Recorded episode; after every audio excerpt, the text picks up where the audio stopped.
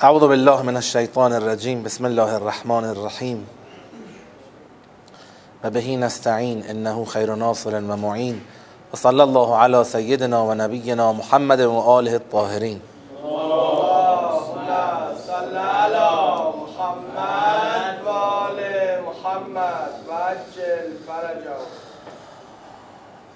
دیدیم که در فضای تکذیب قیامت و سرپیچی از رسول. خدای متعال سخن رو در سیاق اول با بیان تعظیمی و تأکیدی و در فکر فرو برنده آغاز کرد که آیاتش رو در محضرش بودیم. بعد رسیدیم به سیاق دوم که در یک نگاه به گذشته این عالم شواهدی رو از اون حاقه به ما نشون بده. حاقه در گذشته عالم اتفاق نیفتاده. اما اون چیزی که اتفاق افتاده اینه که اون اقوام و افرادی که دروغش دانستند به خاطر دلخوش کردن به تمدن مادی خودشون به سرنوشت های هولناکی گرفتار شدند. اما ثمود فاما ثمود فاهلكوا بالطاغیه و اما عاد. عاد چه بلایی سرش اومد؟ فاهلكوا پس هلاک شدند بریح صرصر عاتیه. به وسیله بادی که سرسر بود. سرسر یعنی چی؟ بسیار سرد و سوزان. عاتیه از عطوه عطوه به معنای سرکشی. باد سرد سرکش که سخرها علیهم سبع لیال و ثمانیت ایام حسوما مسخر کرد خدای متعال اون باد سرد سرکش را بر عاد در طول هفت شب و هشت روز حسومن حسوم یعنی چی؟ از حسمه به معنی ریشهکن کردن قطع کردن. به شمشیرم میگن حسام چون قطع کننده است. بله. یعنی باد, باد سرد سرکش بر اونها مسلط شد با این ویژگی ها که به تفصیل خدا بیان می‌کنه در مورد قوم عاد که اینها رو با این وضعیت خدای متعال نابود کرد. فتر القوم فیها سرعا پس می‌بینی. از فعل ترا که فعل مزارعه استفاده کرد که چیکار کنه؟ که مخاطب رو بکشه بکشونه تو اون صحنه. یه نگاهی بنداز. عاد میگی دهنت پر میشه. عاد صاحب ارم عاد آنچنان عاد اونچنان. ببین به چشم خودت. چی داشتند برای حفظ نظام مادی خودشون در برابر قدرت خدا. همینجا این نکته رو اشاره کنم. یکی از دوستان بین دو تا ساعت سوال کردن که شما قبلا گفته بودید که تو هر داستانی تو هر مسئله ای اون جنبه ای که خدای متعال می‌خواد بهش بپردازه تو اون سوره اون مهمه برای ما. ممکنه توی ده تا سوره دیگه ای خدا به مسئله عاد و سمود پرداخته باشه با ابعاد دیگر. بعد الان این حرفی که گفتید که امروز مجموعه قرآن جلوی ماست و می‌تونیم استفاده کنیم ازش در شناخت پیدا کردن این با اون حرف چطور جمع میشه؟ جمعش به اینه که بله اگر ما بخوایم اینجا یه پرانتزی باز کنیم تمامی جزئیاتی را که خدا در سوره های مختلف دیگر درباره عاد و سمود بهش پرداخته کپی کنیم اینجا جایگذاری کنیم همه اون رو دوباره بهش بپردازیم این کار غلطی است. خدا اصلا اینجا مثلا راجع به سمود وارد این نشد که آیه ناقه بود پیغمبرشون گفت این ناقه رو با آبشخورش رها کنید. تو سوره شمس به این جنبه پرداخته. یا اینکه سه روز بهشون فرصت داده شد. این چیزا اینجا مطرح نبود. یا در مورد عاد این شرح رو نپرداخت که ارم ذات العماد التي لم یخلق مثلها فی البلاد. یا اینکه پیغمبرشون حضرت هود بود. درسته پیغمبر قوم عاد حضرت هود بود دیگه. خب اینا رو نپرداخته. این حرف درستیه. پس اون جزئیات رو ما کار نداریم. ولی این منافاتی نداره با اینکه یه شناخت کلی به نحو نماد مجموعه اون جزئیات که در جاهای دیگر قرآن بهش پرداخته شده یه شناخت کلی مثل نماد مانند برای ما ایجاد کرده. از عاد و سمود جزئیاتش بماند. اما برایند کلیش اینه که عاد و سمود دو قومی که بعد از اینکه خدا پیغمبر حالیشون بود بعد از یه مدت آروم آروم با پرداختن به مظاهر مادی و مادی گرایی و تکیه به تمدن مادی دنیا و اصل قرار دادن دنیا و تعریف نظام دنیایشون برخلاف آخرت و قیامت آروم آروم به تقیان رسیدند. این اون برایند کلیه که قرآن برای ما ایجادش کرده. حالا تفصیلات هر سوره در جای خودش بفهم بله می‌رسیم اونم می‌رسیم. بله بله. بنابراین اینجا که می‌فهمن فتر القوم فیها سرعا می‌خواد مخاطب امروزین رو ببره تو اون صحنه. تو صحنه ای که باد سرد سرکش سوزان هفت شب و هشت روز توسط خدا مسلط شده بر اینها. ببینید یه وقت هست می‌خوایم بریم تو وادی اسرار تو وادی خصوصیات اعداد. مثلا هفت یه چیزی داره هشت مثلا اینجور. خب این خارج از بحث تدبره. اما اون مقدار که از ظاهرش و تو بحث تدبر متوجه میشیم حداقلش اینه که دقت و برنامه ریزی و حساب شده بودن رو به ما میفهمونه. یعنی چی؟ یعنی اینجوری نبود که عاد هلاک شدنشون مثلا یه دری به تخته خورد آدم نابود شدن دیگه. درست ریهن سرسرن آتیه ولی با یک تنظیم و برنامه ریزی دقیق الهی هفت شب و هشت روز. کارشون رو یه سره کرد. حالا چرا هفت تا مثلا با چهار شب می‌شد نمی‌شد؟ ما علمی نداریم به اونش. تدریجی بودن ولی دقیق و حساب شده و برنامه ریزی شده بودن هم میفهمونه. خروجیش اون مقداری که برای ما اهمیت داره اینه که خروجیش این شده. فتر القوم فیها سرعا سرعا جمع سریع یعنی افکنده شدن افکنده شده بر خاک. می‌بینی که همشون افتادن رو زمین کنهم اعجاز و نخل خاویه گویا عجز اعجاز جمع عجز عجز یعنی اون کنده درخت. کنده های درخت نخلی که افتاده باشه. مجموعه اینها می‌تونه از آثار و حکمت این بیان باشه. مجموعه اینا که داریم بهش اشاره می‌کنیم. اینا میشه فواید. اینا میشه فواید. خود اون چیزی که ما فهمیدیم هفت شب و هشت روز. حالا فایدهش چیه؟ یکی از فوایدش می‌تونه همین باشه که در واقع اگر هم تصور می‌کنی با خودت که آقا ما مثلا یه تمدنی را انداختیم یک آسمون خراش هایی درست کردیم یک شهری به پا کردیم که در برابر تکون تکون ها هم چی؟ یه مقاومتی داره از خودش. یه ایستادگی داره به همین سادگی ها تکون نمی‌خوره. خدا میگه خب چند تا تکون؟ یه تکون دو تکون.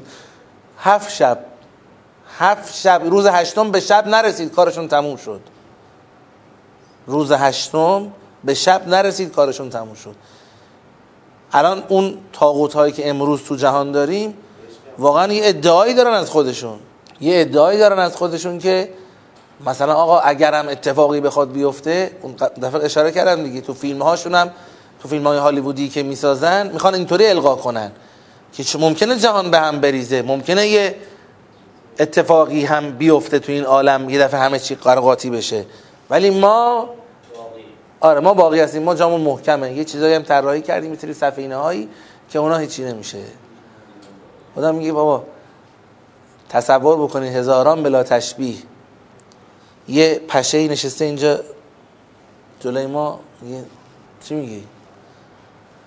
قدیم بود که مگس کش می‌زدی؟ ما فلان می‌شدیم الان یه جلیقه پوشیدم که مگس کشت هم با من نمی‌تونه کار کنه. پشه داره بر من شاخشونه می‌کشه.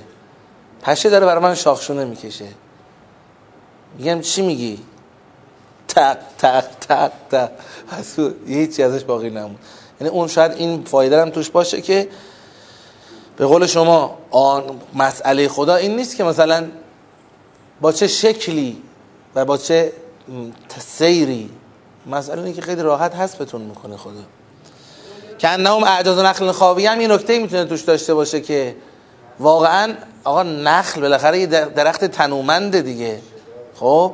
نشون میده اینا مردمانی هم نبودن که مثلا از اون بیدا نبودن که با اون بادا بلرزن. از اون بیدایی بودن که با این بادا لرزیدن. این باده چی بوده؟ مردمان تنومند هیکلی میگن در مطالعات باستانشناسان هم اجمالا ثابت شده که مثلا آقا از نظر ساختار بدنی هم حتی یه ویژگی هایی داشتن. حالا بعضی خیلی کاریکاتوریش می‌کنن میگن نمی‌دونم 15 متر قد داشتن چیزی داشتن. نیازی نیست این کارو بکنی. در همین اندازه ای که آدمای تنومندی بودن. همینقدر از قرآن فهمیده میشه. حالا فهل ترا لهم من باقیه. این فهل ترا لهم من باقیه رو چرا اینجا نوشتیم؟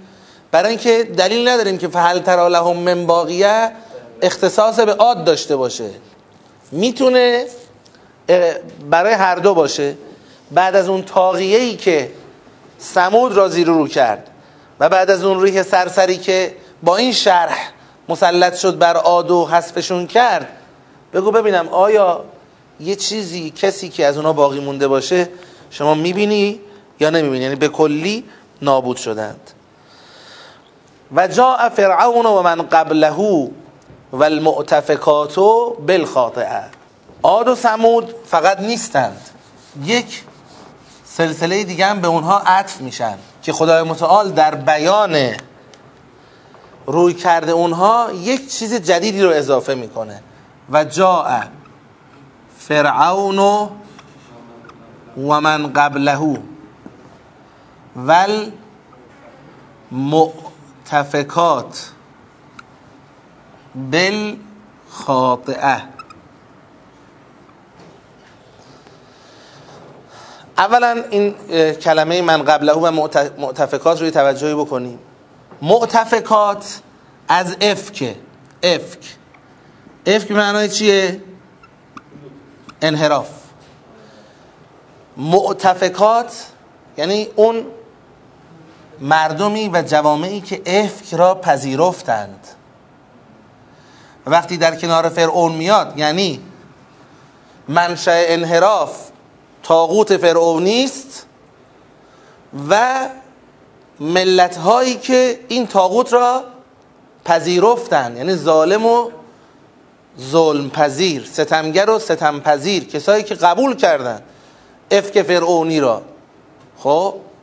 این میشه معتفکات یعنی اون ملت هایی که تاغوت فرعونی رو پذیرفتن و پیرو اونها بودن. میام سراغ فرعون و من قبلهو.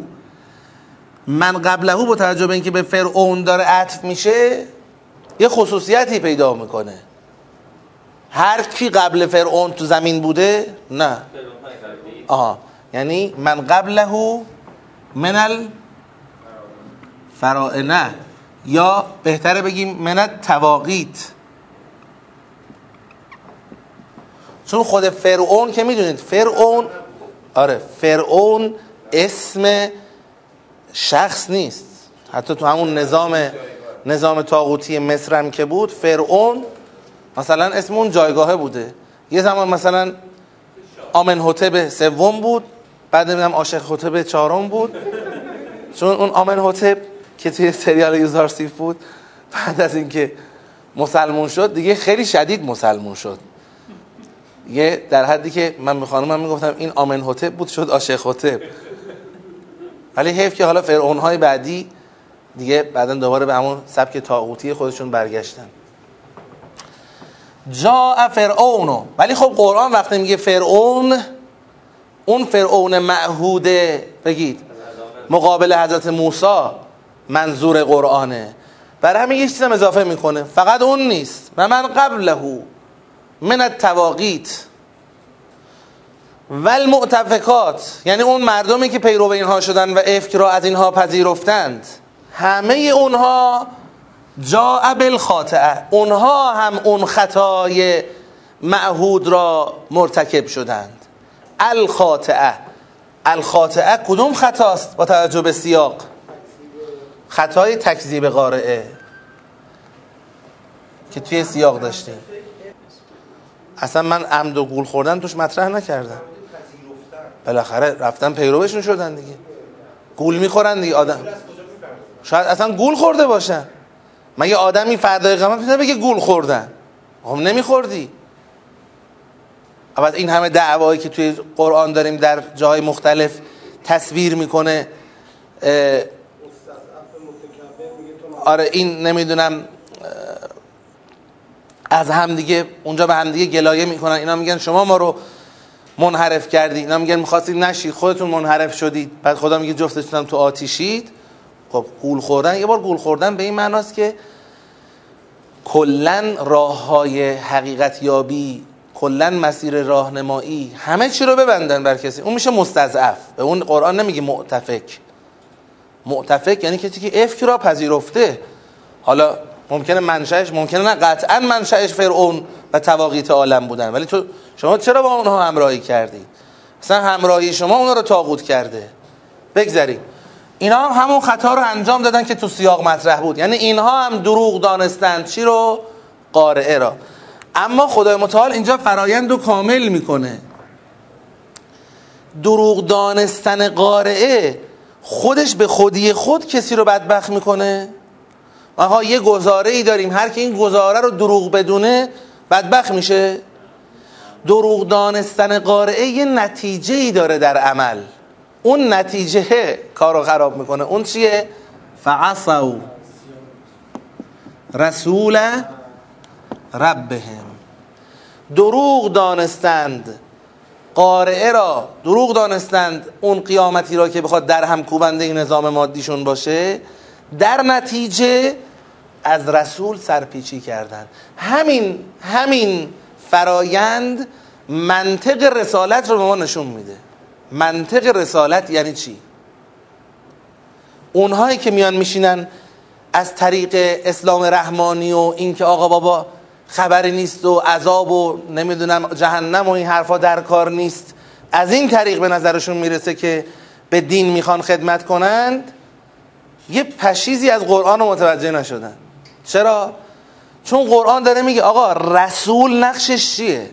رسول یه پایه ای داره در رسالتش رسول پایه حرفش اینه که مردم جهانی که درش حضور داریم یک عاقبتی در پیش دارد نظام مادی در هم کوبیده خواهد شد و ابدیت جهان اون واقعی حق این عالم یه شکل دیگری داره آماده بشید برای اون روز اگر قبول کردند اگر قبول کردند که قارعه ای وجود داره اون وقت میگه خب بیاید من بهتون بگم که چه کار کنید تا در اون قارعه چی باشی؟ جاتون درست باشه. ابدیت سعادتمندی داشته باشید حالا نماز بخون حالا زکات بده حالا نمی‌دونم حج برو جهاد کن چه کن چه کن. هر چی که تو دین داریم بعد این تازه میاد وسط. درست شد؟ مثل این میمونه. یه نفر تو باطلاق افتاده داره غرق میشه. شما می‌خوای نجاتش بدی. میری جلو می‌بینی اولین مسئلهش اینه که اصلا قبول نداره که تو باطلاقه. باطلاق چیه باطلاق نیستم دارم زندگی می‌کنم. مشکلی نیست که. اگه اینو گفت هر چی بگی آقا دستمو بگیر بیا این زنجیر رو بگیر بیا این نمی‌دونم سیمبوکسل نجات تویوب هر چی. برو بابا. من خیلی هم ازم خوبه. اما اگه قبول کرد که در واقع یک غرقی در پیشه نابودی در پیشه باید آماده شد باید نجات پیدا کرد اون وقت دست در دست رسولان الهی دست در دست اون منجی قرار میده. که من نجاتت بدم. خدا منو فرستاده بگم آقا چطوری بیا جلو؟ پس فرایند اینه. همه اون تواقیت و پیروان منحرف اون مسئلهشون این بود که اونا هم قارعه رو دروغ دونستند. در نتیجه هرچی رسول ربشون گفت بابا جان بیاید من راه نشون بدم. قبول نکردن. نتیجه چی شد؟ فاخذهم اخذتا رابیه. خدا همشون رو گرفت. به نوع گرفتنی رابیه. رابیه از ربوه مثل ربا. فزاینده. گرفتنی فزاینده. بد گرفتشون خدا. که بازم اونا هم به این نتیجه رسیدن. بعد از بیان جریان فرعون و من قبلهو سومین عنصری که خدا تو سیاق مطرح می‌کنه مسئله دوران حضرت نوحه ولی همونطور که عرض کردم اینجا خدا ادبیات رو عوض می‌کنه. اونم علت داره. در مورد سمود و عاد و فرعون و اینها یه گزارشی بود که آقا این کسانی بودن به این نقطه رسیدن. اما به این نقطه به مسئله حضرت نوح که می‌رسه یه دفعه لحنش میشه خطابی. خطابی. آقا انا لما طغى ما حملنا کم فل جاریه و در لحن خطابی اگر شد خطابی یعنی ما هم بگید ما هم مخاطبیم. ما هم مخاطبیم. آقا قبل از همه اینها قبل از اینکه عاد و سمود و فرعون اینها باشه درست داریم از نظر بیانی آخر سر میگیم. اما آخر سر میگیم که این نکته توش باشه. بگیم آقا همه اینا می‌دونید چرا چوب خوردن؟ چون یادشون رفته بود که ما شما رو توی جریان تقیان آب نجاتتون دادیم که چه نتیجه ای بگیرید؟ که برگردید رو زمین دوباره همون تقیان و فساد رو انجام بدید. انا لما تقل ما اون موقعی که آب تقیان کرد تو عالم حملنا کم فل جاریه چطور ما می‌تونیم مخاطب باشیم؟ برای اینکه هر کی که تو زمین هر کی که امروز رو تو زمین زندگی می‌کنه تو اون کشتی بوده. برید آیات مربوط به حضرت نوح رو در سوره نوح و جاهای دیگر قرآن ببینید. سخن از این نیست که توی منطقه مثلا یه سیلی اومد. خدای متعال کل زمین را از لوس وجود کل کافران به کلی پاک کرد و نماندند زندگانی بر روی زمین جز اونهایی که تو کشتی نوح بودند علیه السلام کل جهان رو پاکسازی کرد از لوس وجودشون. برای همین چون اولین اولین برخورد این شکلی خدا هم بود قبلشون قومی نبود که خدا بیاد بهشون بگه که دیدید با اونا چه کار کردیم دیدید نتیجهشون چی شد؟ قبلشون که کسی نبوده. حضرت نوح را فرستاد که فرمود و نوحا و ارسلنا نوحا الى قومه فلبث فیهم الف سنت الا خمسین عاما. 950 سال اتمام حجت کرد حضرت نوح. که باز بعضی از کمخردانی که راجع به قرآن اظهار نظر می‌کنن راجع به دین میگن حضرت نوح پیغمبری بلد نبود. اگه پیغمبر ما بود مثلا آره ده 15 ساله کار تموم می‌شد و اینا. چقدر بیچاره اید شما؟ چرا وقتی از اسلام و دین می‌خواید حرف قرآن رو مطالعه نمی کنید مسئله حضرت نوح این بود که بلد نبود. اصلا شما چرا با خودتون فکر کردید پیغمبر ما مثلا طبق نه اینجوری فکر کردن که از شانس ببین چقدر قشنگ شد. از شانس 124 هزارومی یه پیغمبری بود که خیلی دیگه هنرمند از کار در اومد از کار در اومد. نه بابا این سیر حکیمانه الهیه که به اینجا می‌رسه. اگر پیغمبر ما هم در دوران حضرت نوح و با اون قوم بود من شک ندارم 950 سال کار تبلیغش طول می‌کشید چرا؟ چون اون خدایی که حضرت نوح رو فرستاده همون خدایی که پیغمبر رو فرستاده. اینجوری نبود که خب فعلا که کسی رو نداریم. نوح جان شما هم که منبر منبرت خیلی جالب نیست. ولی حالا برو فعلا 950 سال طول می‌کشه.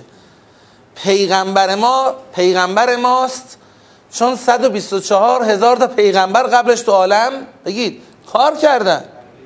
کار کردن. خاتم الانبیاس بله افضل الانبیاس سید الانبیاس تو شکی نیست. اما این نتیجه خامی که شما می‌گیرید بلد نبود. آخه از اون برمیدید چه این یه خورده تنش می‌خوره به تنه اسلام رحمانی. چون راجع به حضرت نوح انشاءالله تو سوره نوح رسیدیم میگیم. یه فکری رو می‌خوان القا کنن که حضرت نوح خیلی چیز کرد. اون حدیث ساختگی و کذب یا حدیث ساختگی دیگری که میگم کذبه از مواردی که من قطع دارم کذبه.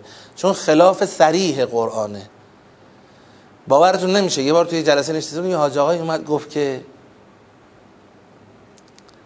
حضرت نوح اول اسمش نوح نبود.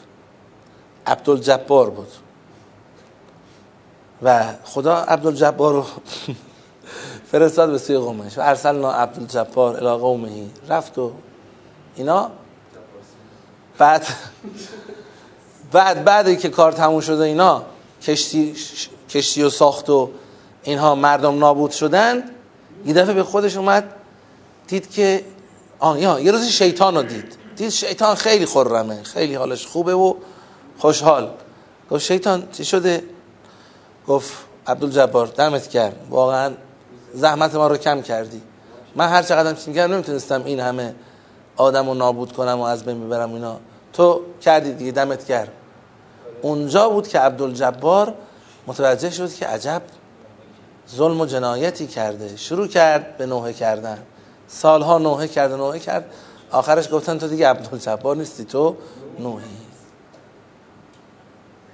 خدایا چطور؟ اصلا تدبر نمی‌خواد. خوندن قرآن می‌خواد خوندن. چطور تونستید این حرفا رو بگید؟ به سوره نوح رسیدیم انشالله خواهید دید. نه اینکه حضرت نوح خسته شد گفت خدای دیگه عذابشون کن. عذاب محقق شده بود راجع به اون قوم. ولی خدا فرمود 950 سال اتمام حجت. و در خروجی اتمام حجتش حضرت نوح اعلام کرد خدایا اینها من اعلام می‌کنم. انهم لا یلدو الا فاجرا کفارا. اینا تو زمین دیگه بمونن خط کفر و فجور رو ادامه خواهند داد. بعد تو همون سوره خدا خداست که میفرماید که فمما خطیئاتهم اغرقوا فادخلوا نارا. نه به خاطر نفرین نوح.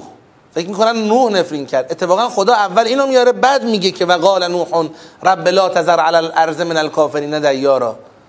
اول میگه به خاطر خطاها و گناهان خودشون غرق شدند و هلاک شدند. بعد میگه نوح هم اعلام کرد که خدایا این هیچیشون رو نذار بمونن من اینا رو شناختم. 950 سال اینا رو شناختم. این مدیریت تبلیغی که بتونی قومی را که هیچ سابقه عذابی تو عالم نبوده به این جنبندی برسونی تکلیفشون رو معلوم کنی. نجات یابندگانشون رو نجات بدی بقیهشون رو حکمشون رو اعلام کنی به خدا و خدا تصمیمش رو بگیره این هنر تبلیغی حضرت نوح بوده. هر پیغمبری غیر از حضرت نوح هم بود همین بود. نه اینکه این بنده های خدا رو نابود کرد اون ماجرای کوزگرم کی گفت کوزگر آره اون شیخه میگه یه حاج آقایی هست. میگه که حضرت نوح بعد از چیز بعد طوفان زد تو کار کوزگری و اینا. کوزه میساخت. یه روز یه نفر اومد سراغ کوزه ها هی ازش کوزه خرید هی زد زمین. هی کوزه خرید هی زد زمین. هی کوزه خرید جلو چشم خوده حضرت نوح زد زمین. گفت آقا جان درسته پولشو میدی. ولی آخه لاقل جلو چشم من اینجوری چیز نکن من اینا رو ساختم. برگشت گفت تو چطور تونستی؟ ها چون تو بنده های من چطور پس نابود شدن؟ چون تو خالقشون نبودی ها؟ و این توهین به خداست. آره. خب من فرشتم از طرف خدا که بهت بگم چطور تونستی؟ ای داده بیداد. مأموریت حضرت نوح اصنع الفلک به اعیاننا بعد این همه حمایت های الهی حضرت نوح نابود کرده. برای اینکه همه این حرفا رو میگن که چی؟ آقا امروز که دیگه حضرت نوحی نداریم. قوم نوحی نداریم. همه این حرفا رو میگن که بگن آقا شماها دارید سختش می‌کنید نمی‌دونم عذاب و قیامت و آتش و جهنم و این حرفا. آره. خدا خدا از حضرت نوح هم به دل گرفت که چرا اینجوری کردی. یه دونه همین که شما ارادت داشته باشی به امام حسین به زبان برای شما کافیه. همین. قرار نیست خط تو عوض کنی. قرار نیست از نظام تاغوتی یزید خروج پیدا کنی. قرار نیست ایمان به آخرت به قیامت تو زندگی سرایان جریان پیدا کنه تا نجات پیدا کنی. نه. با چند تا اسم و شعار و ادعا کار تمومه. بگذاریم. حالا تو سوره نو انشالله تو همین سطحمون داریم. اجازه بده عرض می‌کنم یک بار یک بار خدای متعال زمین را پاکسازی کرد از کافران در دوران حضرت نوح. که چه کار کنه؟ قصدش این نبود که از این به بعد آی بشر من یه دگمه ای گذاشتم اینجا. تا بخواید تقیانگر بشید دگمه رو می‌زنم. دوباره سیل پاکسازی از اول. نه. لنجعلها لکم تذکرتن و تعیها اذنون و یه تذکره ای باشه برای شما و گوش های نگهدارنده اینا رو نگه دارن. نسل به نسل همه به بچه هاشون بگن. آقا خدا یه بار زمین رو کلا چیکار کرده؟ پاکسازی کرده. پاکسازی دوم که ظهور امام زمانه. پاکسازی نهایی که در قیامت. الان داریم هشدار میدیم راجع به قیامت. برنامه خدا این نیست که تون تون این کارو بکنه. برنامه خدا اینه که اون کارو که کردیم لاقل توقع این بود که بازماندگان جریان تقیان آب همشون به همدیگه بگن آقا خدا بالاخره بخواد چیز کنه. بد می‌زنه جهان رو کلا هر کی غیر مسلمان باشه نابود می‌کنه اینو در نظر بگیرند. و اگر در نظر نگرفتن بازم سیلی خوردند. سمود سیلی خورد عاد سیلی خورد فرعون سیلی خورد. ولی به شکل اون تقیان آب سراسری نبود. و به اندازه اونا هم طول نکشید. 950 سال مثلا عاد طول بکشه. چرا طول نکشید؟ چرا طول نکشید؟ چون خدا بهشون گفت که ماجرای تقیان آب که یادتونه. ها؟ و قبل از اون دیگه موردی خدا برخورد زیاد کرده ولی به اون شکلی سراسری نکرده. اون سراسری رو نگه داشته به درس عبرت نهایی. و بازم خواهد کرد. بله. و اونم از خود قرآن فهمیده میشه که ما قبلا هم اشاره کردیم. با آمدن قرآن و منطق وحی دیگه اون مدل از عذابهایی که مثلا آقا یه پیغمبر میمد یه مدتی تبلیغ می‌کرد یه عده ایمان میوردن یه عده کافر می‌شدن بعد کافرها رو خدا با یه سائقه سیلی زلزله چیزی از بین می‌برد. خب؟ برنامه دیگه این نیست. برنامه اینه که قیامت مد نظر قرار بگیره و با منطق وحی انسان ها تکلیفشون روشن بشه و جامعه دینی درست بشه و این جامعه دینی در رکاب پیغمبر آخر و زمانی که می‌خواد جهان را زیل کلمه توحید جمع بکنه بجنگند و با جنگیدن اینها کافران عذاب بشن. اینم که میگم تو سوره مبارکه محمد صلی الله علیه و آله و سلم هست. که ولو شاء الله ولو یشاء الله لانتصر منهم چرا میگم ای مؤمنان وقتی با کافران صد کننده راه خدا مواجه شدید گردنهاشون رو بزنید. چرا این حرفو می‌زنم؟ به خاطر نیست که من خودم زورم بهشون نمی‌رسه. اگر خدا بخواد همشون رو نابود می‌کنه. ولی برنامه این نیست. برنامه اصلی این نیست. برنامه اینه که شما شمشیر به دست بگیرید. ولو شاء الله لنتصر منهم ولکن لیبلو بعضکم به بعض ببینیم آقا پای این خط کیا وای میستن دیگه اون دوران گذشت که بشینید تماشا کنید یه دفعه سائقه بیاد اونا رو از بین ببره. هدایت به بلوغش رسیده. وقتی هدایت به بلوغش رسید تویی که باورمنده به این هدایتی بیا جلو بسم الله. جان مالت رو بگیر در کف. بگو برای اقامه حق من آمادم تا کجا هستید؟ بعدش خدا بعد از قرآن نشسته داره نگاه می‌کنه. نشسته داره نگاه می‌کنه که کی بالاخره پای این چیزی که ما گفتیم وای میسته خدایا 1400 سال گذشت. 1400 قرن بگذره. برای خدا که فرقی نمی‌کنه. فسوف یأت الله به قوم اگر شما نتونید یک کسی کسایی میان که بتونن. اونا هم اومدن شعار دادن ولی نتونستن. میرن. کسای دیگه میان که بتونن. آخرش برسد به اون قومی که پای خدا و نقشه های هدایتی خدا و قرآن تا آخر بیسته.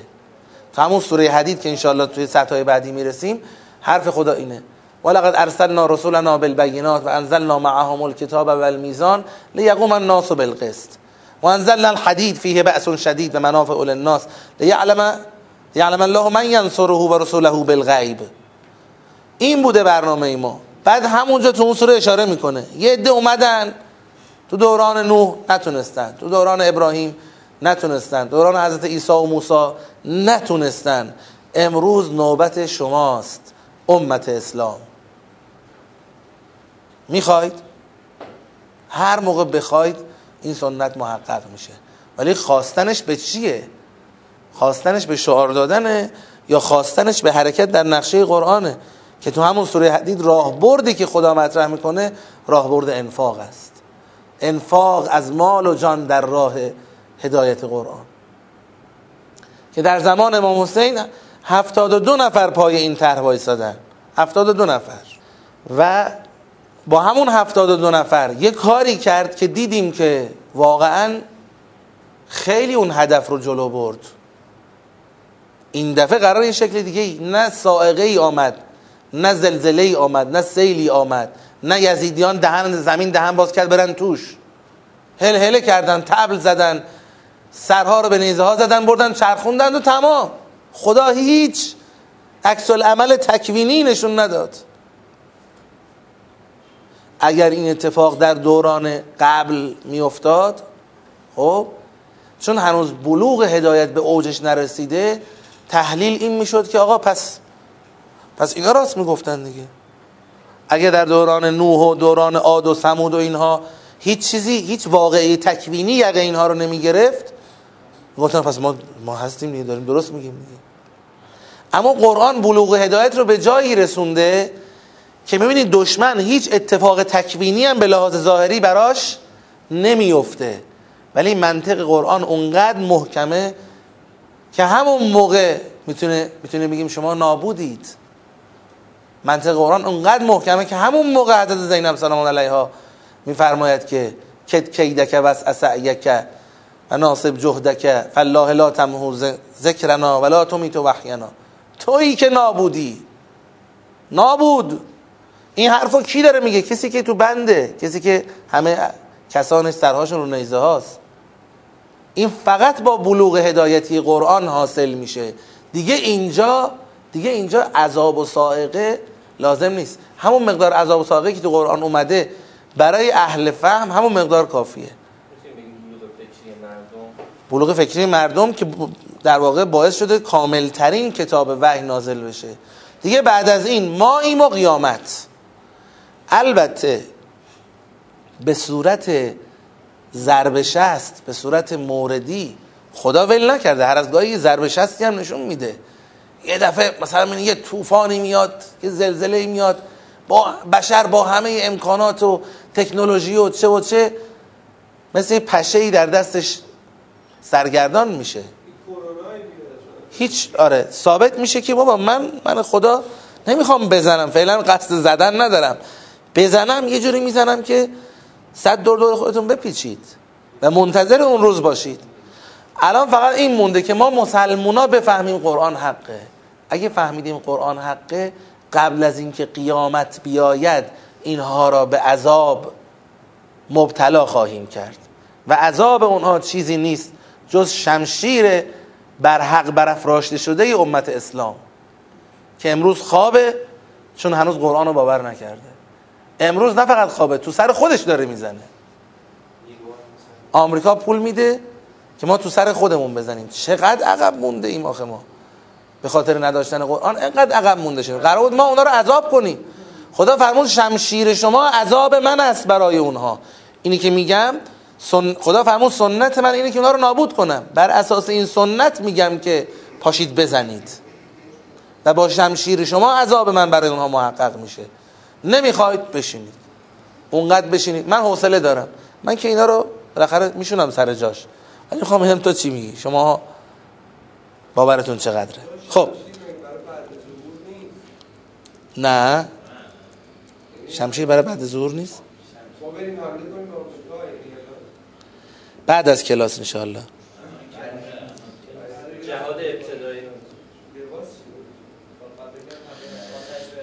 حمله به آمریکا پیشکشتون. حمله به آمریکا پیشکشتون. بفهمید همین مقدار که بفهمید که تمدن الهی تمدن الهی برخواسته از قرآن چیه؟ و نسبتش با این تمدن مادی دنیا محور شیطانی چیه؟ حداقل حسابتون از حساب اونا جدا کنید. این مقدمه مقدمه اون ظهوره. تا وقتی که شما ادعاتون در اسلام فقط در این همه حد است که اسممون مسلمونه. ولی شما هم همون تکذیب قارعه را دارید. تکذیب قارعه. آمریکا که به خاطر کلمه آمریکا دشمن خدا نیست که اگر دشمن خداست شاخصه هایی داره. تکذیب قارعه و اسیان از رسولان الهی. تکذیب قارعه و اسیان از رسولان الهی چه شکلی میشه؟ خدایا؟ مثلا شناسنامه میدن میگن آقای مکذب. تکذیب قارعه یعنی اینکه نظام دنیای یه جوری تعریف کنی انگار نه انگار قیامتی هست. یه جوری یتیم و فقیر و مسکین و ندار و طبقات پایین له بشن تو جامعت انگار نه انگار آخرتی هست. یه جوری هر روز از مدل غرب پیشرفت خودتو دنبال بکنی فکر کنی اینه فقط پیشرفت که انگار نه انگار قیامتی هست. و نتیجهش این بشه که رسولان الهی کارشون تو زندگی شما هیچ نقشی ندارن. در این حد که فقط هر از گاهی دلتون گرفت اشکی آهی ناله چیزی بکنید دلتون باز بشه. رسولان الهی قرار نیست که زندگی شما رو زیر رو بکنن و براتون طرح و برنامه بدن. اگر این شد که ما هموناییم ما نه که نابود کننده اونا نیستیم خودمون هم از هموناییم. فقط با یه اسم دیگری. با یه اسم دیگری. بگذاریم. خب. سیاق دوم پس جنبندی می‌کنیم. سه تا فراز تو سیاق دوم داشتیم. فراز اول عاد و سمود فراز دوم فرعون و من قبلهو. فراز سوم هم چی؟ دوران حضرت نوح. در واقع این سومی یه فرقی با اون دوتا داره که گفتیم خدا در آخر ذکرش می‌کنه که بگه آقا اون ماجرا برای این بود که هیچ کس هم اون راه غلط رو نره. پس الانه که می‌فهمید چرا عاد و سمود و فرعون کتک خوردن. چون جلو چشمشون بود ماجرای حضرت نوح ولی دقت نکردن. پس اون خروجی تذکره در واقع مد نظر خدای متعاله که می‌تونیم بگیم مقابله با تکذیب حادثه در همکوبنده قیامت و اسیان رسول. از تکذیب قیامت که به سرپیچی از رسول پروردگار منتهی می شود در حذر باشید و از عاقبت مکذبان آسی عبرت بگیرید. خب حالا یه سلوات بفرستیم. خب سیاق سوم دیگه این بیان نقلی رو گذاشت کنار. میره تو دل واقعه قیامت. واقعه قیامت اگر درست تصویر بشه نیازی نیست که بگیم تو دنیا حتما یه عذابی بیاد تو دنیا به اون اندازه‌ای که بفهمیم دست قدرتی در کار عذاب قبلا آمده. الان هشدار نسبت به قیامته. اون قیامت بزرگ. چه فضای سخنی توی این سیاق می‌بینیم؟ فضای سخن. شما به من بگید. از کدوم آیه فضای سخن استفاده کنیم؟ فاذا نفخ فی الصور نفخه واحده و حملت الارض فیومئذ وقعت الواقع و انشقت السما تا اینجا هنوز اون احوالات قیامت. خیلی فضا رو نشون نمیده. ولی ملک علی ارجائها یومئذ ارزون اون روز عرضه میشید. خب بازم این هنوز جزئیاتش رو نشون نمیده. فاما من اوتی کتابه و بیمینه اینم که آدم خوبان. اینم خیلی نشون نمیده. البته یه ویژگی تو آدم خوبا ذکر می‌کنه چی؟ انی ظننت انی ملاق حسابیه. نشون میده مسئله عدم باور که در واقع تفصیلی در تکذیب قیامت دیگه. عدم باور به لقاء خدا. حالا عنوان لقاء خدا رو هم میگیم خود این سیاق مطرح کرده. کلی ترش میشه همون عدم باور به قیامت. بعد و اما من اوتی کتابه به شماله فیقول یا لیتنی لم اوت کتابیه ولم ادر ما حسابیه. نشون میده کسانی هن که اصلا هیچ آمادگی برای حساب کتاب قیامت ندارند. یا لیتها کانت القاضیه ما اغنا عنی مالیه هلک عنی سلطانیه. مال. به علاوه قدرت. مال یه چیزه سلطان یعنی سلطه تسلط. خب حالا که عنی سلطانیه. که باز می‌فهمند خضوع و قلو هم که دیگه جواب این رو کرده اونهاست تا برسه به اینجا. انه کان لا یؤمن بالله العظیم ولا یحض علی طعام المسکین. این عدم باور به قیامت از سوی مالدارانی که احساس قدرت دارن خروجش این شده. بی ایمانی به خدا و ترک انفاق برای نیازمندان. حالا این دوتا دوتا محور اصلی دینه دیگه. رابطه با خدا رابطه با خلق. رابطه با خدا یه محوره. در رابطه با خلق اون در نظر گرفتن پایین ترین سطح نیازمندان میشه شاخص. که حالا توی سریداتی بهش می‌رسیم. این مجموعه فضا رو نشون میده که همون فضایی که از اول سیاق داشتیم اینجا هم تایید میشه. اون نکته ای که راجع به عاد و سمود و فرعون گفتیم که بحث دلخوش بودنشون به دنیا و مادیات اینجا هم تایید میشه.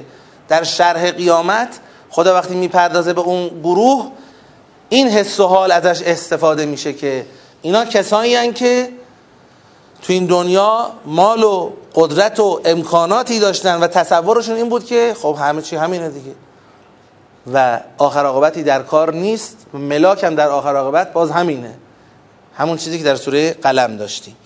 خب حالا با توجه به این فضای سخن سیر رو ملاحظه می‌کنیم.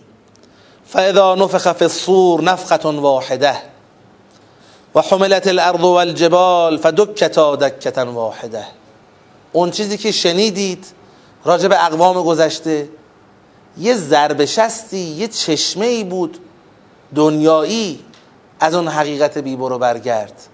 اما وقتی خودش واقع بشه چی میشه؟ پس اون هنگام که دمیده شود در اون شیپور عظیم نفختون واحده. واحده چی رو میفهمونه؟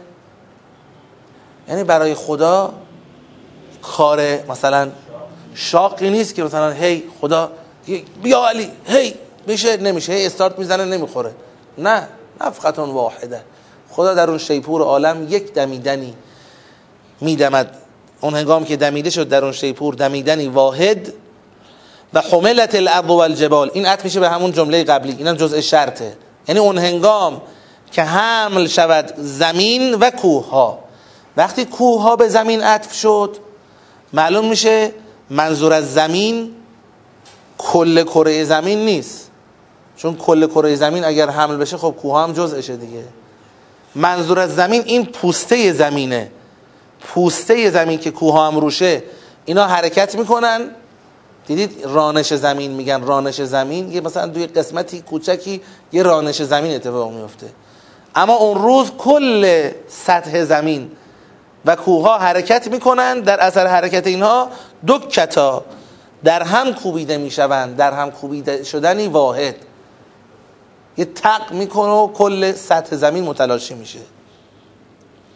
خب جواب شرط. تا اینجا هنوز جمله شرطیه بود. جواب شرط. تازه سوره رسیده به اصل مطلبش. اون هنگامی که واقع شد و سطح زمین کوها در هم کوبیده شدن تیکه تیکه شدند فیوم ازن وقعت الواقعه.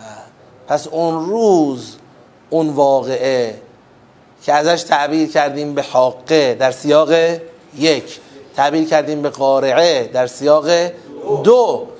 اون روز اون واقعی عظیم واقع می شود دیگه چی میشه؟ وانشقت السما. اون روز است که وقتی این اتفاق افتاد اینا مقدمه است. زلزله زمین و به هم ریختن پوسته زمین و عوض شدن شکل زمین و اینها اینا اشرات الساعه است. اما اتفاقات آسمان خود خود الساعه است نه اشرات الساعه. چرا؟ چون ببینید اون وقایعی که رو زمین اتفاق میفته مقدماته. اما آسمان یه جایگاه دیگه ای داره. آسمان صرفا این نیست که حالا قیامت یه جای دیگه است. آسمون هم یه رنگی عوض می‌کنه در آستانه قیامت. نه. آسمان اون طریق ارتباطی ما با حقیقت عالم. آسمان نقشش چیه؟ آسمان. در قرآن فرمود که ولقد خلقنا فوقکم سبع برائق هفت طبقه است که اینا راهند. راه یه چیزی به چیزی وصل می‌کنه. راه داره کف این عالم را این پایین ترین رتبه این جهان را که جهان مادی باشه متصل می‌کند به ملکوت اعلا به بالاترین سطح نظام هستی. در هفت طبقه متصل می‌کنه. اون روز که اون واقعی از این اتفاق میفته انشقت السما. آسمون منشق میشه پاره میشه. این نظام منسجم خودش رو این مدارها و این حساب کتابهایی که فقط تو آسمون اوله و بالاتر از اون رو که ما نمی‌بینیم ولی می‌دونیم بر اساس یک قوانین استواری پاورجاست همه اینها گسسته میشه و میره کنار. فهیه یوم ازن واهیه. دیگه این طبقات اون روز سست میشن. آسمون دیگه آسمونی نمی‌کنه. میره کنار. خب وقتی ما میگیم میره کنار تصوری امروز ازش نداریم ولی حداقل می‌فهمیم که آقا این نظامی که موجوده این به هم میریزه. چی میشه؟ چه اتفاق میفته بالا چیه؟ اون بالا چیه؟ نه بخوره دو سرمون. ما تصورات طبق تصوراتی خودمون داریم. خب؟ که الان بالا چه خبره؟ خدا میفرماد که ول ملکو علی ارجائها. ملک یعنی اون نیروهای قدرتمند اجرایی تحت فرمان خدا. که اگر آسمون داره آسمونی می‌کنه اگر نظام طبقاتی تو این آسمون برپاست با هنرنمایی و ایفای نقش ملک است که خدا اونها رو معمول کرده خلق کرده و معمور کرده برای این حفظ این نظام. موقعی که پاره شد و سوس شد و از بین رفت خود اون نیروها می‌کشن کنار. و الملک و علا ارجائها. ملک در کرانه های آسمان قرار می‌گیرند و یحمل عرش ربک فوقهم یومئذ ثمانیه. خدایا آسمون ها راه ارتباطی بودن از کف این عالم تا بگید عرش تو تا عرش تو. اینا همه به هم ریخ عرش تو چی میشه؟ یه نگران عرش من نباشید. و یحمل عرش ربک. اون پایگاه فرمان روایی خدا که استقرارش بر نظام هفت آسمان و هفت زمین است تا امروز اون روز وقتی هفت آسمان و هفت زمین سست میشه و میره کنار حمل می‌کند عرش پروردگار تو را هشت چیز. خدا خیلی دوست داره بعضی جاها ما رو بذاره توی خماری. یعنی چی؟ یعنی ببینید نه اینکه نمی‌فهمیم می‌فهمیم. آقا هشت چیز هشت کلمه آشنای مفهومه. آقا عرش رب را هشت چیز حمل می‌کنه. اما هشت تا چی؟ اصلا یعنی چی که حمل می‌کنه؟ عرش رب کجاست؟ نیامده تک تک اینها را چی؟ خورد خورد باز بکنه. هم نیامده این کار رو بکنه هم هم این که واقعا بله مبین گذاشته براش. مبین به این معنی نیست که ما الان اینجا پس فعلا هنوز معلوم نیست چی میگی. مبین که کارش این نیست. اگر شما اونشی که خدا گفت فهمیدی حالا می‌خوای جزئیاتی رو که خدا نگفته ازش با خبر بشی می‌تونی بری از مبین بپرسی. که اونا هم بعضی وقتا جواب دادن بعضی وقتا ندادن. صلاح دیدن که ندن. خب؟ خدا تو خود این بیانش می‌خواد حداقل شما رو چی؟ تو فکر فرو ببره. می‌خواد شما تو این نگاه به عالم قرار بگیرید که آقا فکر نکنید همه چیز طبق اون چیزی که شما بگید. می‌بینید و لمس می‌کنید و توقع مادی که دارید اتفاق میفته تو این عالم خبراییه. حقایقی وجود داره که اون حقایق رو شما نمی‌تونید ببینید. نمی‌تونید از جهت مادی چه کار کنید؟ تصور کنید. فقط این مقدار بدونید که جهان کنونی شما به هم میریزه و اون جایگاه استیلای خدا بر گرده هشت چیز سواره. حالا همون مبینه که فر... گفتند در نهج بلاغه فرمود اون هشت تا چیز هشت تا ملکن. هشت تا ملکی که عرش بر اکتاف اونهاست و وجودشون کل عالم رو پر کرده. حالا ملک خودش چیه؟ ملک مثلا یه موجودیه که فرض کنید دست و پا داره. ملک خودش مظهر قدرت خداست. ملک نیروی الهی است. چرا عدد بردار نیست چرا نداره؟ الان روح شما مجرده یا متأهل؟ روح شما مجرده دیگه درسته؟ بله؟ خب چند تا روح اینجا داریم؟ به تعداد آدمایی که داریم روح داریم. تجرد خودش مراتبی داره. روح ما مجرد است از جنبه جسمانی ولی یه چیزی تعیناتی داره. روح آقای حسین مهدوی فرزند فلان فلانی که الان اینجا نشسته.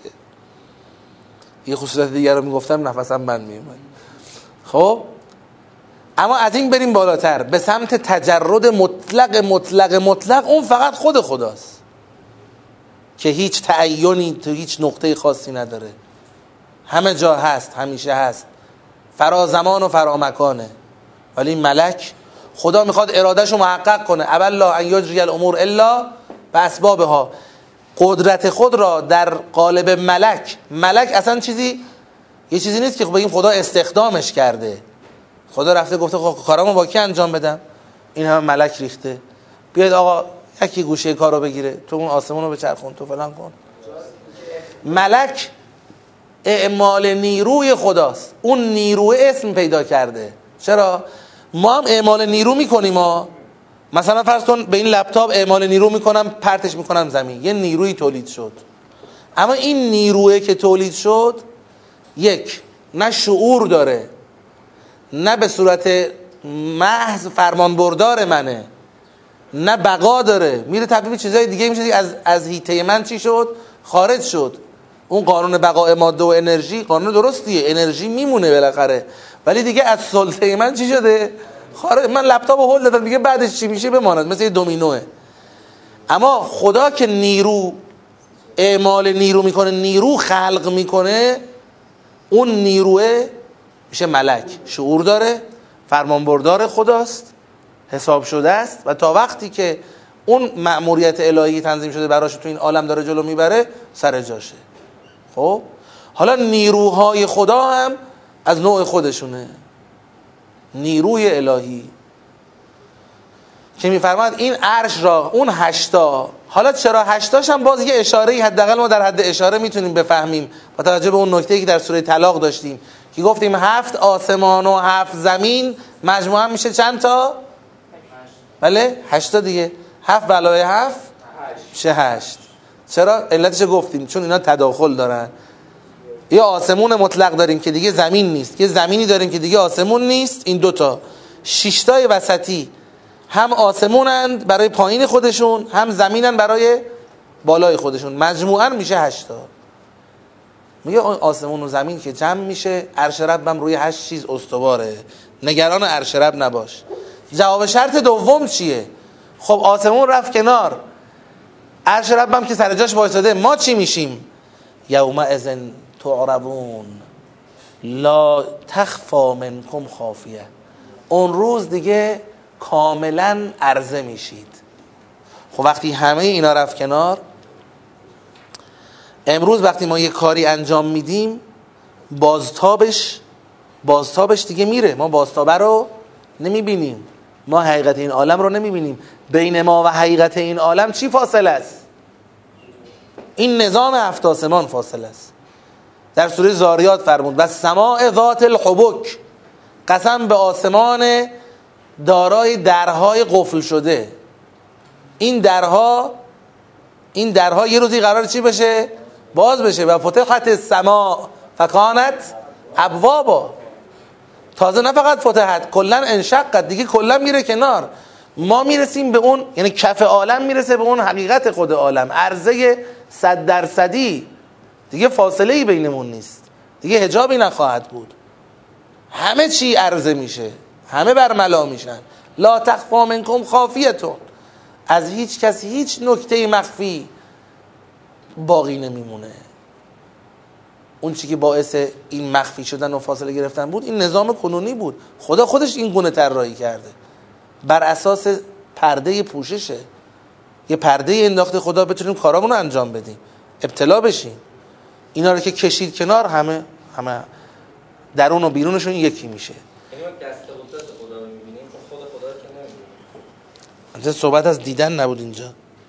ما این که داریم عرضه میشیم کف به سقف می‌رسه همه چیز کف به سقف می‌رسه معنی کنایه از اینه که در واقع اون فاصله و هجاب و یعنی حائل میان ما و حقیقت این عالم که سرنوشت ماست میره کنار.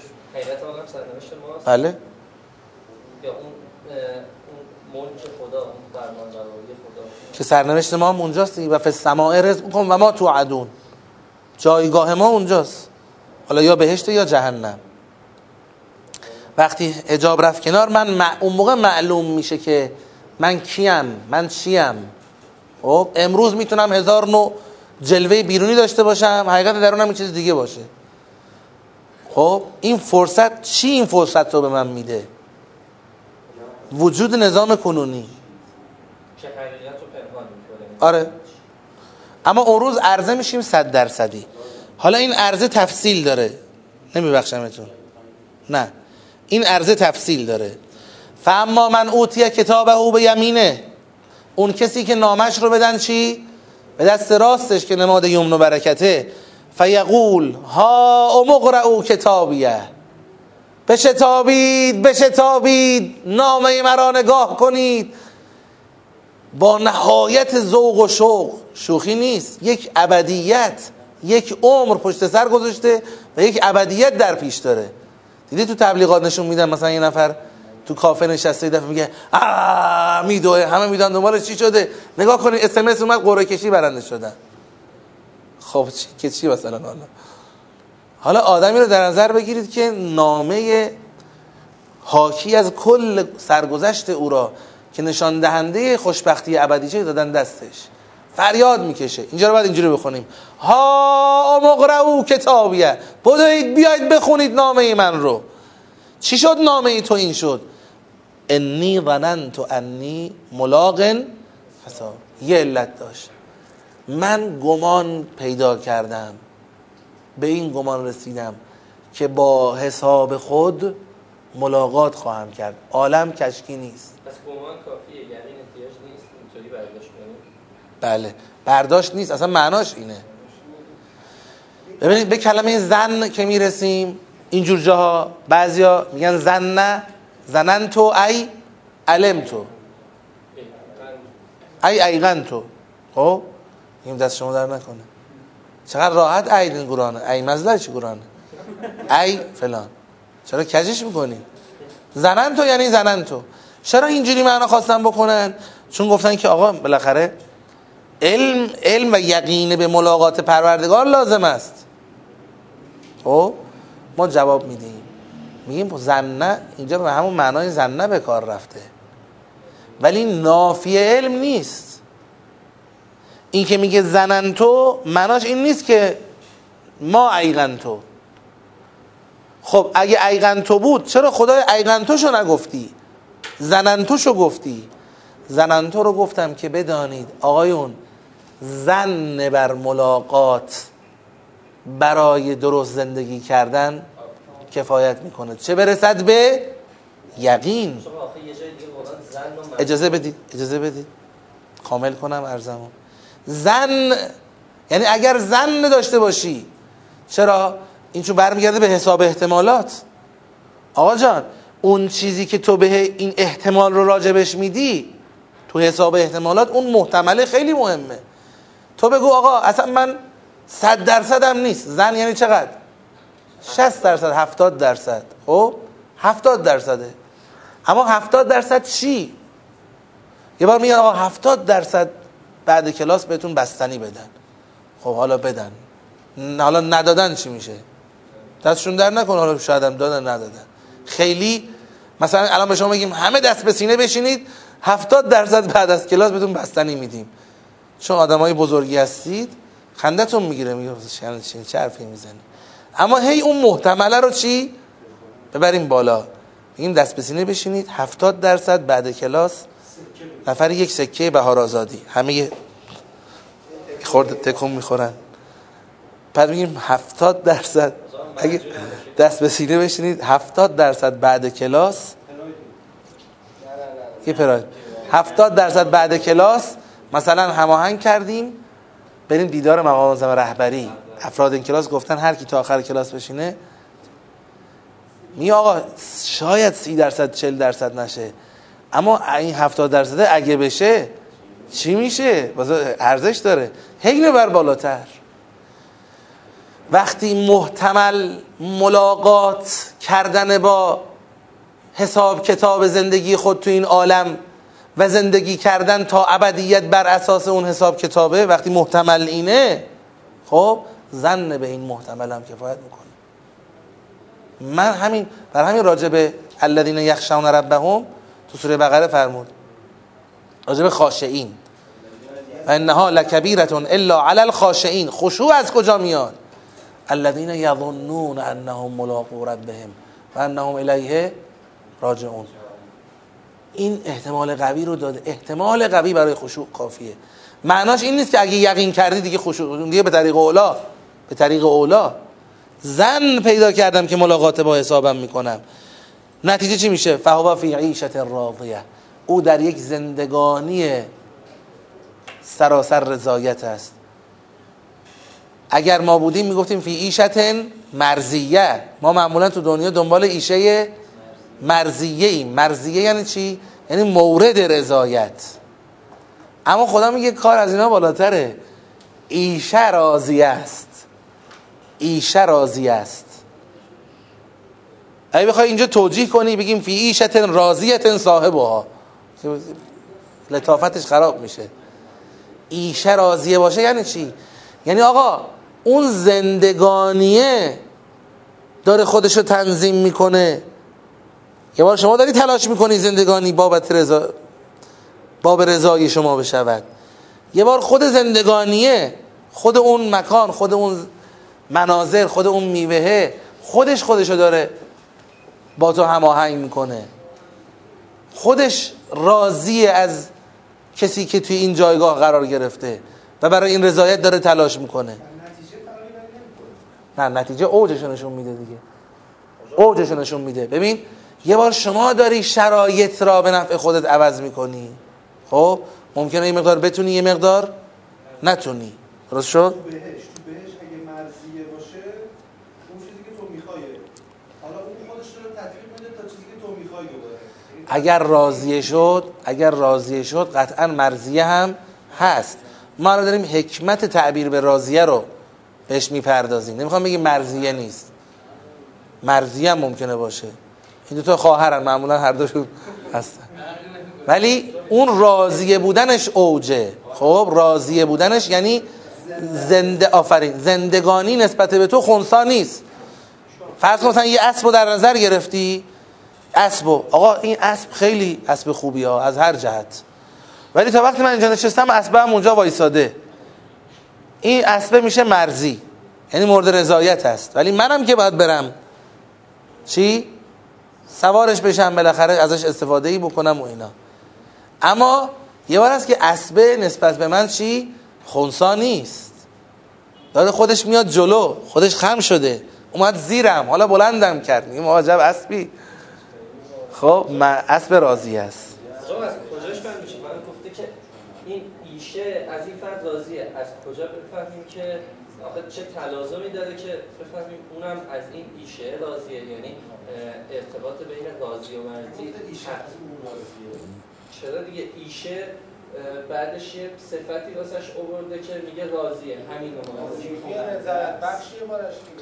آقا راضی بودن ایشه از یه نفر می‌تونی بگی که ما به ازایش چیه؟ مثلا ایشه یه دلی داره تو دلش از این راضیه؟ بله؟ راضی بودن ایشه ما به ازایش چیه؟ یعنی شرایط شرایط خودش رو داره سعی می‌کنه که با او تطبیق بده. شما از یک کسی راضی باشی وقتی ما انسانیم راضی بودن اون که اگه از او راضی هستی باهاش هماهنگ باشی تاییدش کنی کمکش کنی. زندگانی که خودش یه انسان نیست زندگانی مجموعه شرایط حیاته. خب؟ حالا من می‌خوام نشون بدم یه تعبیری بگم که بگم آقا مجموعه شرایط داره با من همراهی می‌کنه. خودش تلاش داره که با من همراهی با راضی بودن یکی. ثمره راضی بودن دیگه. ثمره راضی بودن. خب. فی جنت عالیه در بهشتی بلند مرتبه. اون زندگی راضی در بهشتی بلند مرتبه است که قطوفه ها دانیه. بهشتش خیلی بالا بلنده. اما نگران نباشید میوه هاش چیه؟ چیدنیاش پایینه. مثل دنیا نیست که می‌خوای یه دونه مثلا گردو بچینی باید هر سال کشته میدن گردو چینا دست و پا میشکنه فلان آه یه گردو بخوا- نخواستیم. اونجا قطوف ها دانیه درخت خودش میاد جلو. میگه چی؟ چی؟ صف کن. اولش نگاه کردی از دور دیدی یه هلوه خیلی خوشمزه. میگی خب خدایا. هلو هلوه میاد جلو میگه که دهنت باز کن. همون موقعی که می‌خوای دهنت باز کنی یاد میفته که نه آناناس. هلو تازه خوردم آناناس. همونجا میشه آناناس. یه گاز آناناس می‌خوری همونجا که داری آناناس رو می‌خوری یاد گلابی میافتی. یا بفرمون گلابی قطوف ها دانیه و بعد در سوره بقره فرمود اینا هم اینجوری نیست که مثلا خدا رفته از میدون میوه خریده. اینا کلما کلما رزقو منها من ثمرت رزقا قالوا هذا الذي رزقنا من قبل. و اتو بهی. آه این چقدر آشناست. هلوه ها. ولی طعم طعم اون زیارت امام حسین رو میده. میخورمش دلم کربلایی میشه. گلابی ها ولی طعم اون انفاقی رو میده که به یه دل شکسته ای تو خلوت دادن. قبلا تو دنیا این حس به من این نماز شب است. این اون فرزند صالح است. برادر ما خدا حفظش کنه برادر کوچیکم. خواب دیده و بعد فوت پدرم بعد یه مدتی. خدا رحمت شما می‌بخشه. اتفاقا سالگردشون هم چند روز پیش بود. گفت اینجا برامون تو سینی میوه ها میارن. می‌خورم طعم شما رو میده. به برادرم گفته بود. مثلا سیب هلو فلان اینا. فکر کنم خیار طعم یادا یادا خیارشور. فی جنت عالیه قطوفها دانیه. کلوا واشربوا بخورید و بیاشامید. هنیئا گوارایتان باد. به ما اسلفتم فی الایام الخالیه. در قبال به ازای اونچه که در ایام گذشته از خود نشون دادید. دوستان واقعا ته دلمون اینم بگم برید بر استراحت. ته دلمون احساس می‌کنیم که من خودم رو دارم میگم شما رو نمیگم. احساس می‌کنم مثلا تو ناخودآگاه یه افسانه ای مثلا داره داستانیه. حالا قیامت فلان اینا. موقعی که بهش دل میدی یه خورده فکر می‌کنی. همین مایی که امروز نشستیم اینجا داریم حرف می‌زنیم. یه روزی میاد همدیگه رو می‌بینیم میگیم شد اون قیامته. جهان به هم ریخته ها. ببین چه خبره بهشت جهنم. اینا واقع میشه. من و شما که داریم هم حرف می‌زنیم اونجا همدیگه رو می‌بینیم حرف می‌زنیم. میگیم وعده های هازا ما وعد الرحمن و صدق المرسلون شد. واقعا آسمون جر خورد زمین قاطی کرد نظام دیگری برپا شد. اگر واقعا آدم حس کنه به حساب واقعیت بذاره این چیزا رو. اصلا یه جور دیگه زندگی می‌کنه. این که راجع به متقین امیر مؤمنان فرمود که بقیه اهل دنیا که متقین رو می‌بینن میگه بابا این قاطی داره مثل این که قاطی کرده. مثل بقیه خور و خواب و خشم و شهوت نیست. لهله نیست. یه چیزای دیگر هم قاطی داره مثل که که حضرت فرمود بله قاطی کرده. وقت خالتهم امر عظیم. اون امر بزرگ اینا رو به هم ریخته. مثل شما ها دنیا دنیا پرستا زندگی نمی‌کنه. همه چی رو با اون حساب می‌بینه. همه چی رو با اون حساب نگاه می‌کنه. این این حرفا اگر از خوندن این آیات و تدبر کردن این سوره ها یه خورده دلمون به این واقعیت نزدیک شد. معنا حقیقت داشته. اون روزی تعبیری دیدم از آیه الهی قمشه‌ای قشنگ بود. گفت که آیات بر پیامبر نازل شده. و ما داریم اون که بر پیامبر نازل شده می‌خونیم. خب؟ چه بسا به لحاظ ذهنی هم می‌فهمیم. ولی اون موقع که به یاد آوردی اون موقع است که بر تو هم نازل شده. وقتی به یاد آوردی. به یاد آوردن یعنی چی؟ پای این حرف اینه قرآن کلش سر تا تهش تذکرتون ذکره ذکر یعنی یادآوری. یه چیزی که خودمون می‌دونستیم می‌دونیم اینه. داره یادمون میاره. آیه می‌خونی می‌خونی می‌خونی. یه جایی دفعه تلنگاری می‌خونی ها آره. یادم اومد. فطرتت میگه یادم اومد. اینطوریه. باید اینطوری باشه. اونجا اون آیه بر تو نازل شد. آیه‌ای که بر پیغمبر نازل شد به برکت بیان پیغمبر بر قلب تو نازل شد. یادت اومد. هم خودمون باید خیلی نیازمندیم به این مروره و از زبان کسی که خودش باور کرده باشه اگر سورای قرآن به مردم گفته بشه بر اونایی که امید به هدایتشون هست قطعا اثر می‌کنه. منتظر این نباشید که مثلا یک کار شاقی بکنید برای هدایت مردم. کلام خدا رو ناب خالص بی پیرایه از جانتون به جان مردم بنشونید. دیگه بعدش قبول کردن؟ کردن. نکردن دیگه. مگه پیغمبرای خدا کدوم پیغمبر خدا تونست همه رو آدم کنه؟ همه رو آدم کردن هدف پیغمبران نیست. راه رو باز کردن هدف پیغمبر است. که اگر کسی می‌خواد آدم بشه راهش باز باشه. ما هم باید این کار رو بکنیم با بیان قرآن. و اینم مشروط به اینه که خودمون این راه رو طی کرده باشیم با قرآن. از فهم و تدبر برسیم به تذکر. خب بفرمایید برای استراحت. بعد برگردید با یه انرژی بیاید که تا دوازده سوره رو تموم کنید.